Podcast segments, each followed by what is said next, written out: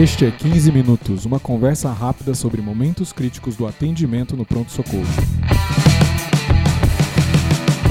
Este é o podcast do curso de Medicina de Emergência do Hospital das Clínicas da Faculdade de Medicina da USP. Sou o Dr. Júlio Marchini e aqui de novo comigo está o Dr. Vitor Paro, é, residente de segundo ano de Medicina de Emergência. Tudo bem, Vitor? Tudo bom, professor? E aí, com o senhor, tudo certo? Tudo bem. É, e a gente trouxe o Vitor de novo porque a gente vai continuar o assunto da última semana. É, nós vamos falar nesse episódio 4 de protocolos de triagem em situações de desastre. Vitor, o que, que é um desastre? Como é que a gente define isso? Então, professor, é, desastre é uma situação meio diferente da gente acostumar. É, desastre é algo que aqui no Brasil não é tão comum, porque a gente não tem tanto desastre ambiental falando, só que a gente tem nossas situações típicas aqui do Brasil e a gente merece um estudo isolado nosso para falar sobre isso. Então, eventos desastrosos ou situações de, de, de, eventos com múltiplas vítimas é qualquer evento traumático ou não, não necessariamente associado diretamente a, a trauma, que demande dos serviços médicos uma que, demanda, que aumente a demanda dos serviços médicos ao ponto de que você supera a capacidade que o serviço tem de dar assistência de uma maneira segura e em tempo hábil a todos aqueles pacientes. Então, eu estava brincando antes da gente começar a fazer a gravação, mas o, o nosso sistema de saúde vive em desastre, então. É, mais ou menos isso, professor. É porque o nosso sistema de saúde, ele vive em overcrowding, que se, se todo mundo puder lembrar, é algo que a gente discutiu semana passada na, na no, no, episódio passado. É, overcrowding é uma situação parecida em que a demanda fica tão grande que você não tem capacidade de produzir a mesma quantidade de recursos, só que o grande diferencial é que uma situação de desastre, a demanda é o fluxo de pacientes, não sei se vocês lembram também do, do episódio passado que a gente está falando de fluxo de paciente, é, o paciente ele, ele é admitido na, no, o momento que o paciente é admitido dentro do fluxo é algo fundamental para a evolução do fluxo de paciente no pronto socorro. E durante um evento desastroso eu tenho uma admissão muito grande de pacientes em um momento agudo, de a partir do, do momento que ocorre o desastre ocorre o pré-hospitalar e logo depois eu tenho uma quantidade de admissões muito grande de paciente no pronto socorro ao mesmo tempo. Muito bem. Então tá, então vamos pensar aí no desastre. Como é que a gente consegue didaticamente dividir é, esse atendimento? Ou os, os, os, os, pontos de problema? Onde, como é que a gente faz isso? Então, professor, a gestão durante o, um evento de desastre é algo parecido com o que a gente faz no pronto-socorro naturalmente. Só que, como o desastre é um evento muito mais amplo, a gente acaba tendo que organizar aquela situação para se adaptar à situação de desastre. Por exemplo, é, o, o, o, controle e a conexão entre o ambiente pré-hospitalar e o ambiente hospitalar numa situação de desastre é importantíssimo, é um dos pontos mais importantes que a gente tem que citar. E no, no pré-hospitalar eu tenho que dividir tanto a capacidade de assistência quanto a capacidade de administração. Em momentos de desastre, como eu tenho uma demanda muito grande, a administração do cuidado é tão importante quanto o cuidado propriamente dito nessa situação de desastre é, que a gente está conversando hoje, professor. É, eu acho que você é, é, saber os recursos que você vai ter na cidade, é, em vários momentos da logística é bem complicado. E se você não conseguir centralizar isso, você não vai conseguir fazer um atendimento direito, né? Exatamente, professor. Hoje nós vamos discutir um pouquinho sobre o ponto de vista hospitalar, como a gente tria esses pacientes e como a gente avalia eles no ponto de vista hospitalar. É porque o pré-hospitalar é uma ciência bem ampla em relação a desastre e que demanda um podcast exclusivo só para a gente conversar sobre isso. E múltiplos episódios, né? Não, nós vamos falar especificamente do fluxo aqui, só de como é que a gente organiza o fluxo, não é? Exatamente, chefe. É por aí que nós vamos conversar hoje. Então, como é que faz? Como, é que é essa organização de fluxo? Então, é uma situação bem complexa de desastre e existem dois pontos principais que são bem unânimes nos especialistas de, de, de medicina de desastre pelo mundo afora. O primeiro é a questão do planejamento preemptivo planejar e manter funcionários treinados e habilitados para diferenciar, habilitados de maneira diferenciada, para poder dar mais assistência a essa situação de desastre é fundamental. Todo mundo, todo pronto-socorro, ele tem que se readaptar para aquela situação de desastre e para poder oferecer a maior capacidade possível de atendimento. Aumentar a nossa capacidade de atendimento, já que a minha demanda aumentou tanto o que algo em situações corriqueiras é mais estático. A gente até discutiu isso no episódio passado também. Em situações corriqueiras, a capacidade de atendimento de um, um pronto-socorro costuma ser muito estático. É, e você tem que, na situação de desastre, você tem que se adaptar, aumentar ao máximo que você pode a sua capacidade de atendimento, a sua quantidade de recursos para tentar, tentar atender aquela demanda aumentada do, do serviço pré-hospitalar. Bom, então se você tem essa mudança tão hiperaguda de fluxo de pacientes, a gente não vai mais poder usar o, os mesmos mecanismos de triagem é, do dia a dia. O que, que, a gente pode usar então? Exatamente, professor. Os eventos de triagem eles mudam bastante a forma como o, o evento de desastre muda bastante a forma como a gente vai triar esses pacientes. É, existe mesmo os sistemas de triagem hospitalar, eles têm a intenção, básicos, aqueles que a gente discutiu semana passada, de suspeitar rapidamente dos pacientes que têm maior gravidade. É, o que frequentemente se torna, tornaria, se eu utilizasse esses sistemas numa época de triagem, é, ia ser muito mais complicado, porque eu tenho uma quantidade muito maior de, de pacientes potencialmente graves, e ao mesmo tempo fica muito incerto. A gente não sabe se realmente funcionaria usar o sistema Manchester ou ESI numa situação de desastre, por exemplo. Por esse motivo é que a gente criou outras formas de triagem diferenciadas para essas vítimas de eventos desastrosos. O mais antigo. O START. É o START, é o mais antigo deles. É... O, o SALT e o STM, né? O SALT e o STM são os mais novos e para a população, quando a população pediátrica está envolvida, foi criado o Jumpstart, que é um pouquinho diferente. Então vamos detalhar cada um deles? Vamos, é disso que nós vamos falar hoje então, né, chefe? É, o START é o primeiro, é o mais antigo desses e tem um pouquinho mais de validação científica. Medicina de desastre, infelizmente, como é uma situação catastrófica, a gente tem menos estudos formais, com, com termos de consentimento livre esclarecido, é mais difícil fazer ciência nessas situações. Então o que a gente utiliza muito é a opinião de especialista, infelizmente, mas é o que a gente tem. Bom, eu, e a gente vai ver que a lógica do protocolo START, pelo menos ela tenta atender o pouco de recurso que a gente tem é, considerando o número muito grande de vítimas, né? Então, o Start ele usa três intenções. A primeira intenção é ser rápido, a segunda Justamente. intenção é ser eficaz e por último e mais importante, a intenção do start é determinar qual a patologia é possível de tratamento dentro daquele evento de desastre.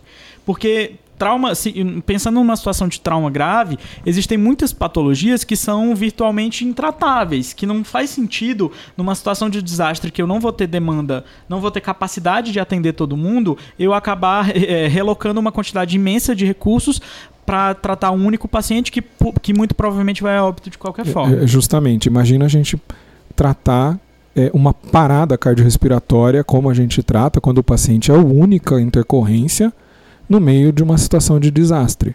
A gente teria que ter quantos médicos, quantos enfermeiros e auxiliares, todos esses recursos para dedicar a um único paciente, sendo que a gente potencialmente tem ou, vários outros com é, é, afecções não tão graves, mas graves, que também precisam de, de atendimento e que de repente é, eu vou ter muito mais benefício de atender todos esses outros. É, é, é difícil ter em mente que a gente está tendo que fazer esse cálculo, mas é, se a gente for pensar o maior número de pessoas que eu vou conseguir beneficiar, é, eu acho que essa, eu entendo essa lógica do, do, protocolo. E é bem isso a lógica mesmo, chefe. Outro ponto importante do START que a gente tem que lembrar é que ele foi validado e ele foi muito mais estudado para eventos catastróficos traumáticos, é, como, por exemplo, um, um, um, acidente de ônibus, coisas do tipo. Eventos não tão traumáticos como, por exemplo, uma intoxicação exógena por, por um contaminante que tem espalhado, um evento de radiação, por exemplo, ele não foi tão, estuda tão estudado. Ele é extrapolado para essas situações porque a gente não tem outros estudos e é a opção que a gente tem, só que ele também não tem tanta validação, aí pensar talvez alguma coisa para os próximos anos, para situações mais específicas. Tá bom. E como que é o start? Vamos, vamos assim no, no detalhe, que, como que ele é feito? Então, como que a gente faz o, o start? Primeiro, lembrar que numa situação de pré-hospitalar é diferente de uma situação de hospital.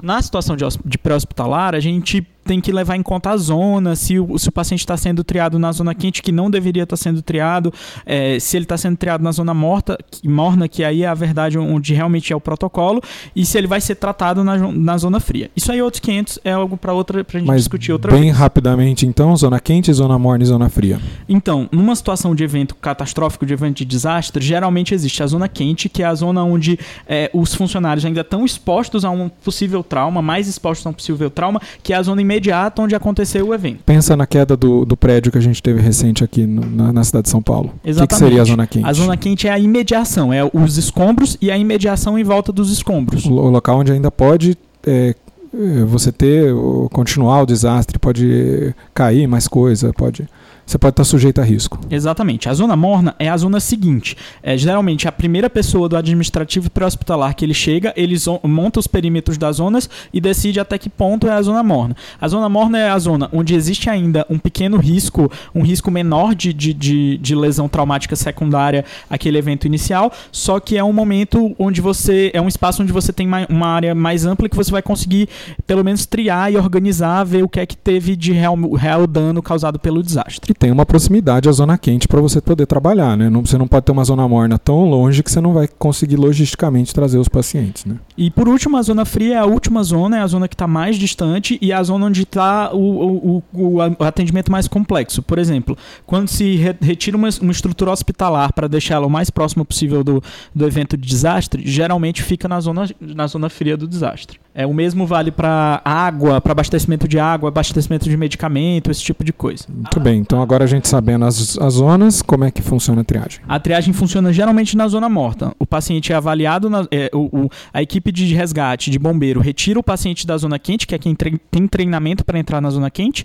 retira o paciente da zona quente, coloca na zona morna e lá na zona morna o socorrista vai avaliar o paciente e vai decidir qual o nível de triagem que ele tem e qual, é, quem que vai ter o atendimento atendimento imediato, vai ser é, diagnosticado como vermelho e vai ter o atendimento imediato. Quem vai ser atendimento diagnosticado com atendimento amarelo vai ter o atendimento atrasado. O atendimento verde, que é o atendimento que pode esperar mais tempo para ser atendido. E especificamente como é que ele escolhe cada uma dessas cores? Como é que é a definição? Então, geralmente é feita uma triagem. Primeiro, é feita uma triagem inicial. É, o, a, in, a intenção do socorrista é achar o maior número de pessoas que são capazes de se locomover sozinho. Se você está capaz de se locomover sozinho, você provavelmente não tem lesões graves, você é considerado triagem como verde e você vai para a zona fria por meios próprios.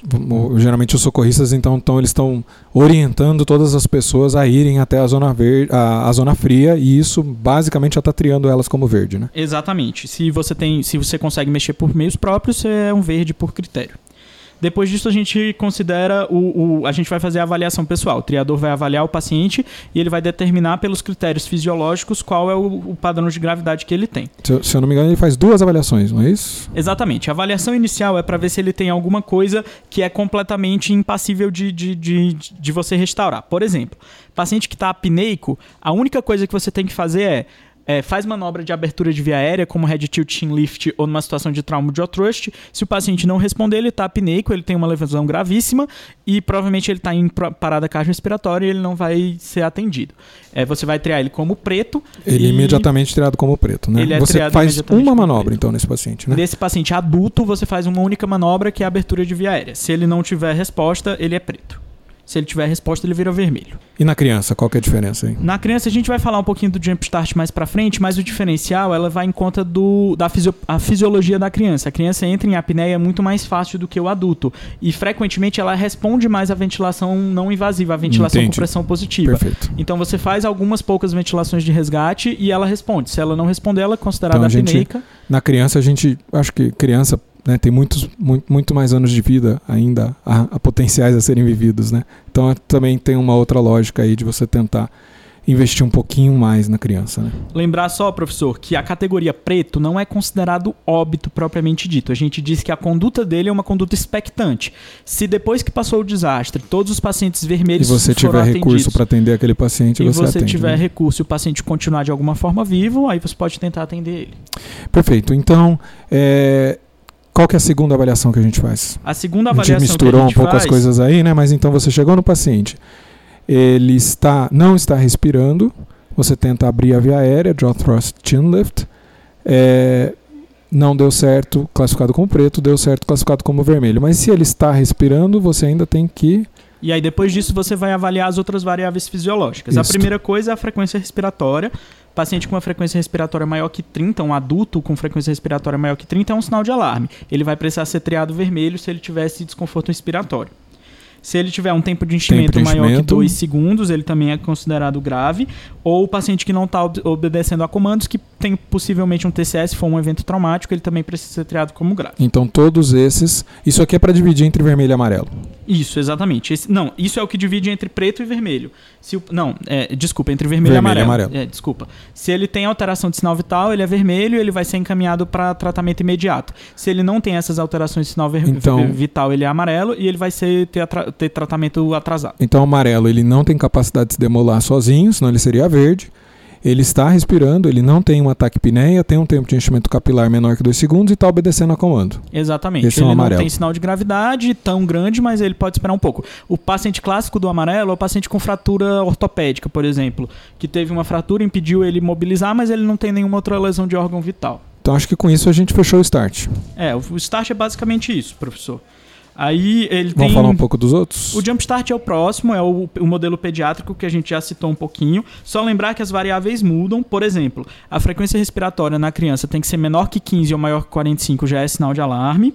É, o paciente que tem um tempo de enchimento, no lugar do tempo de enchimento capilar, o ideal é usar o pulso central. Se a criança tem pulso central, é, ela deve ser considerada como, como não chocada e por isso ela deve ser, ser avaliada é, em relação a isso. E a criança, lembrar que criança de menor de um ano, palpar pulso central é braquial, viu, professor? Não é nem carotídeo nem femoral. E o resto é igual. É o isso? resto só muda um pouquinho a, a consideração do neurológico, porque a criança, ela provavelmente não vai responder a comando numa situação como essa, ela vai estar mais chorosa do que qualquer coisa. Verdade. Se ela responder a estímulo doloroso, ou se ela não responder a, a- a- responder apenas a estímulo doloroso, ou não responder a estímulo nenhum, ela também é considerada um neurograve e precisa de tratamento Como vermelho. Vermelho. Tá bom. Então, com isso, a gente falou do start e do jump start, que é para pacientes pediátricos. E, do- e os outros dois que a gente tem. Os outros, existem alguns modelos mais novos. O, prim- o modelo mais, mais novo, assim, mais típico, é o Salt Triage. É um modelo, é uma abordagem de triagem que ele utiliza os pontos positivos dos outros métodos que a gente comentou e ele foca na utilização de medidas salvadoras de vida. É isso que ele faz. E como é que ele funciona? Como que ele funciona? A primeira parte é meio é básico, como a gente já tinha conversado, é a avaliação global da cena. O socorrista que vai começar a triagem avalia a cena como um todo e determina divide os pacientes em três critérios. Os pacientes que estão imóveis, que estão parados é, no seu leito lá no, no local do acidente, esses são os pacientes é, prioridade 1. Os pacientes que, que se mexem no seu leito, mas não estão imóveis, são os pacientes de prioridade 2, que não conseguem caminhar, mas estão parados, e os pacientes que caminham são prioridade 3. Aí você vai atender de acordo com essa ordem. Primeiro os pacientes prioridade 1, depois os pacientes 2 e os pacientes 3, aquela mesma situação. Se eles conseguem caminhar, pedir para eles mesmos se dirigirem à, zona fria e serem atendidos lá. E individualmente. Então, você chegou no paciente prioridade 1. O que, que você vai fazer para ele? Então, a primeira coisa é ver se ele necessita de algum controle de, de hemorragia. Então, por exemplo, se ele tem uma amputação traumática, eu vou ter que fazer um torniquete, é a prioridade nessa situação. Depois disso, eu tenho que ver se, eu, se ele precisa manter uma via aérea pérvia, o Jolly, thrust, o chin lift, head tilt que a gente estava conversando, ou se ele vai precisar descomprimir o tórax dele. É, se mesmo sem, é, mesmo avaliando essas situações, são as três medidas salvadoras. O paciente tiver apneico, é, se ele tiver apneico, é, você vai considerar óbito, exceto se for uma criança que você vai tentar duas ventilações, como a gente veio conversando na, na situação prévia. Então, assim, o, o nível de, eh, de procedimento que você faz no SALT é, é bem mais, bem maior do que no, no, no START. É, mais ou Você menos. ter- O, o SALT é uma triagem para ver qual é o paciente que precisa desses procedimentos. Não é que você tem que, rea que realizá-los para avaliá-lo. Se você acredita que o paciente precisa de um desses três procedimentos, ele é considerado vermelho e ele é levado para atendimento imediato. A não ser que ele esteja apneico. Se ele tiver apneico, é considerado como óbito. Hum, É um pouquinho diferente do que a gente costuma fazer no START. perfeito. E o último que a gente E- se propôs a falar hoje? Último, é, só mais uma coisa do SALT que, que vale a pena a gente discutir. Que o SALT, ele utiliza muito mais o critério de subjetividade do, do avaliador. Se o va- avaliador acredita que o paciente tem lesões importantes, eu trio amarelo em vez de vermelho. E se o paciente, se o triador acredita que ele tem algum sinal de alarme, ou se ele é, reve- é gravíssimo, ou se ele acredita que tem uma patologia reversível, é, o é a diferença entre o vermelho e o preto. É bem mais subjetivo do que o START. Então, professor, a gente por fim vai discutir sobre o SACO. O SACO é o método mais novo desses, ele usa de uma forma diferente. Ele divide em cinco principais passos de você fazer funcionar. É, ele, na verdade, ele vai juntar tudo aquilo que a gente já conhece sobre desastre e vai tentar organizar de uma forma mais científica para você tratar aquilo de, com mais eficiência. O primeiro stepping é você fazer do jeito que a gente já faz, você vai avaliar inicialmente aquela vítima no, no ambiente e vai determinar utilizando os mesmos critérios que a gente usa para o start, que são os critérios RPM, é, respiração, pulso e resposta motora para determinar a gravidade, vai dividir em grupos e vai e aí alguém especialista nisso, uma pessoa treinada para utilizar o software, vai implementar os dados dos pacientes da, da cena junto com a, as capacidades médicas e hospitalares que a gente tem na, naquela determinada situação e vai determinar a prioridade com que isso vai determinar a prioridade com que, com que aqueles pacientes vão ser tratados e qual instituição vai recebê-los depois que eles forem manejados no pré-hospitalar. Então, pelo que descreve no artigo é, que descreveu o STM, você vai saber paciente a paciente qual é a prioridade de atendimento e, inclusive, ele vai tentar balancear o que cada hospital pode atender. Então, você não vai acabar mandando pacientes mais graves todos para um lugar ou pacientes pouco graves todos para o outro. Você vai conseguir equilibrar. Isso que é a, a ideia do, do, do, saco aqui também, né? Isso, e a intenção é fazer de uma maneira rápida e extremamente dinâmica, para que você não perca o tempo que teria com uma, um único ser humano fazendo aquela triagem, sendo que você pode ter um computador calculando aquilo e dando uma velocidade mais rápida para você determinar a qualidade do atendimento. Muito bem. E aí eu acho que com esses três, é, quatro, né, incluindo aí o Jumpstart, métodos de triagem, a gente consegue ter uma ideia aí de como que é feito esse é, um dos passos do atendimento de desastre. Acho que é super isso mesmo, professor. Medicina de desastre é uma especialidade, uma subespecialidade da medicina de emergência, já é bem difundida no mundo inteiro e aqui no Brasil nós estamos começando. Se Deus quiser, a gente vai melhorar isso nos próximos anos aí que, que apareçam. Muito bem, eu queria fazer um convite aí, é, a pedido do Dr. Vitor, para o site da residência. Tá? A gente criou aí um link para vocês, é bit.ly barra residência ME. bit.ly, tá bom? Barra residência ME. E aí aproveita lá para conhecer os residentes atuais. É, hoje, né, quem está ouvindo esse podcast já não vai mais poder, mas hoje é o último dia de inscrição. Espero que todo mundo tenha feito sua inscrição para poder é, estar na nossa equipe o ano que vem. Queria fazer todo mundo também um convite para o nosso curso de emergência. A gente acabou de ter sábado agora o módulo de é, trauma. A gente teve aulas brilhantes aí do professor Dr. Wellington Paiva, do é, Dr. Rodrigo Macedo, a doutora Cecília Damasceno, é, nas, nas matérias aí de é, trauma craniano, é, fraturas e luxações e medicina de desastre, né, que foi até tema desse podcast, respectivamente. Uh, o próximo módulo é um módulo online e são emergências oncohematológicas. Se você quiser, se você se interessou, quiser conhecer, o curso tem o link é tiny.cc barra emergência, tiny.cc barra emergência. E por final, se você gostou, se você gosta do nosso trabalho, Tá gostando do podcast? Entra no iTunes e, e deixa uma nota, deixa uma avaliação pra gente. Acho que é isso mesmo, chefe. Boa tarde para todos nós e é isso aí. Vamos lá. Muito obrigado a todo mundo. Até o próximo episódio.